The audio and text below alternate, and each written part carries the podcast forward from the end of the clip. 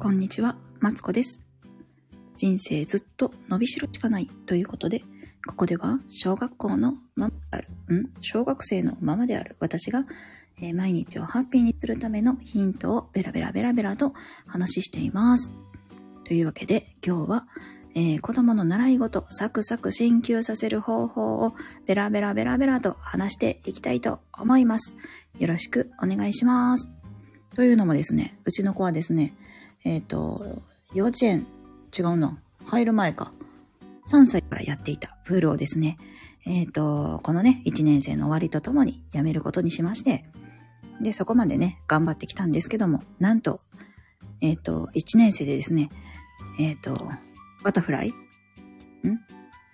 クロール、背泳ぎ、平泳ぎ、バタフライとですね、全部泳げるようになったんですね。で、これはね、あの、え、どうなんかな自分、私も昔はスイミング通ってたんですけど、それに、そ、それよりも、え、さんねんかよねんぐらいに早いんですよ。うん。でね、これはね、あの、めっちゃ早い方かっていうと、どうなんかなそうでもなくて、やっぱり、うちの子も詰まる時もあったから、そんなサクサク上がったかっていうとそんなことはないけど、まあまあ頑張ってる方ちゃうかなと思うんですよね。で、それで、えっと、まあ子供がね、えっと、なかなか、あの、スイミング行ってても、なんか、全然級上がらんなとか、いうときに、えっと、こんな方法を試して、うちが試した方法ですね。まあ、話してみますので、えっと、もしね、あの、うちの子、うちの子もなかなかスイミング進級せんっていうね、あの、お子さんおったら、ぜひね、試してみていただきたいなと思います。で、これはね、あの、スイミングだけじゃないんですよ。他の習い事にも、あの、毎日の勉強にもね、多分活かせることちゃうかなと思います。で、それはね、早速何かっていうとですね、えっと、まあ、簡単に言うと、勉強と一緒で予習と復習をしたっていうね、ことなんですよね。そうそうそう。でね、あの、まあ、勉強やったら予習復習できるけどさ、スイミングはできひんやんって思うじゃないですか。ね。どこにプールがあんねん。家にプールあるんかって話ですけど、いや、うちにも全然プールとかないですよ。普通のね、あの、マンションのね、一室に住んでるんでプールとかはないんですけど、あのね、じゃあ、どうやってんねんって言うとですね、えっと、まずね、終わった後に、んまずね、習い事行ってらっしゃいって行かせるじゃないですか。で、帰ってきた後にね、あの、どうやったって聞くんですよね。そうそうそう。聞かれるの嫌な子供もおるかもしらんけど、まあ、どうやったって、うん。聞いてね、先生になんか言われたって、いうのをね、毎回聞くんですよね。そしたら、なんか、あのー、まず何を注意されたかっていうのをね、聞き出すんですよね、子供が。うん。で、そしたら、うん、バタフライやったら足がちょっと上がってたとかね。そうそうそうそう。なんか、こう、もっとこう、うーんと、ん平泳ぎか。足が上に上がってたとか、もっと波打つようにとか言われたとかね。まあ、そんな話をするんですけど、そしたら、あのー、じゃあ、波、んまずね、そうそうそう。まず大事なのが、あの、子供が何でつまずいてるかっていうのを、えっと、子供と共有するのが大事やと思うんですよね。別に共有せんでもいいけど、まず子供がそうやって認、認めるなんていうのうん。そう。ことがね、大事やと思うんですよ。で、それから、えっと、あ、そうなんだって。で、じゃあ次はどうしようかって言うと、まあ、もっとこう、じゃあ波打つようにね、こうやって体を動かしてみるわとか言ったりとかですね。平泳ぎだけは布団の上でね、練習できたんで、ちょっと練習してみたりしたんですけど、そうそうそう、そうやってね、まあこうやって泳ぐんだよ、みたいな感じの話をしてですね。で、えっと、できたら、あの、メモに取るといいですよ。うん。なんか、次はこうやって泳ぐ、みたいな感じでね、メモを取るといいですね。うん。そうそうそう。でね、次はこうするのやつはね、具体的にあるといいですよ。なんかふんわりね、波打つようにも大概ふんわりやけどさ、こう全身を使うとかね、足だけは使わない、全身を使うとか書いとくと分かりやすいですよ。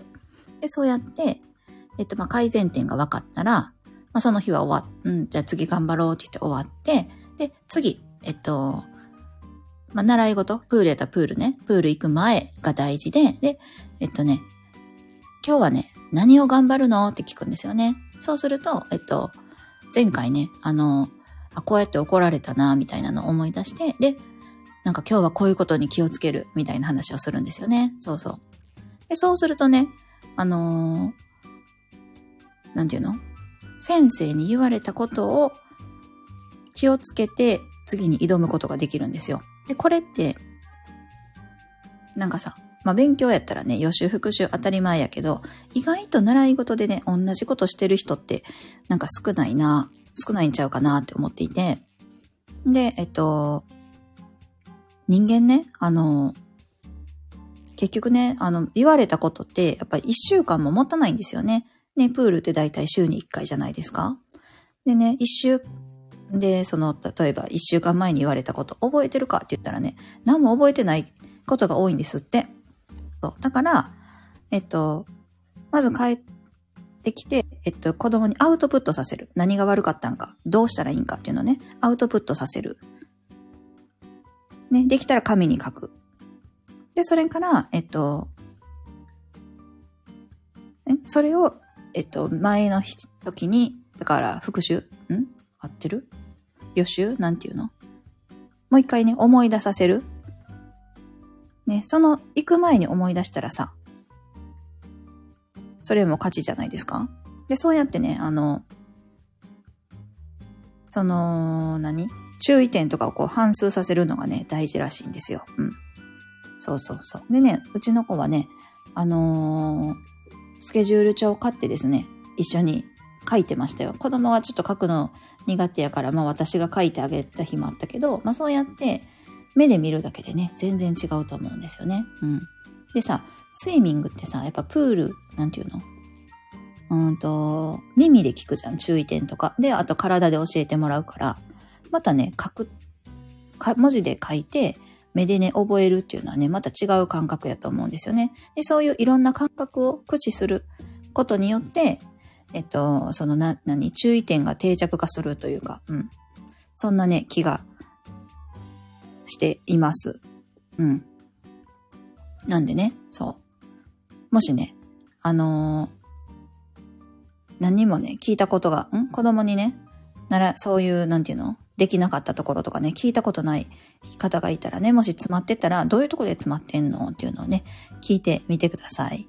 そうそうそう。ねえ、子供ね、なんかさ、親としてはさ、習い事、ね、お金かかるからさ、お金かかるしさ、あの子供がさ、進級戦ってやっぱモチベーションがね、下がったりするじゃないですか。うん。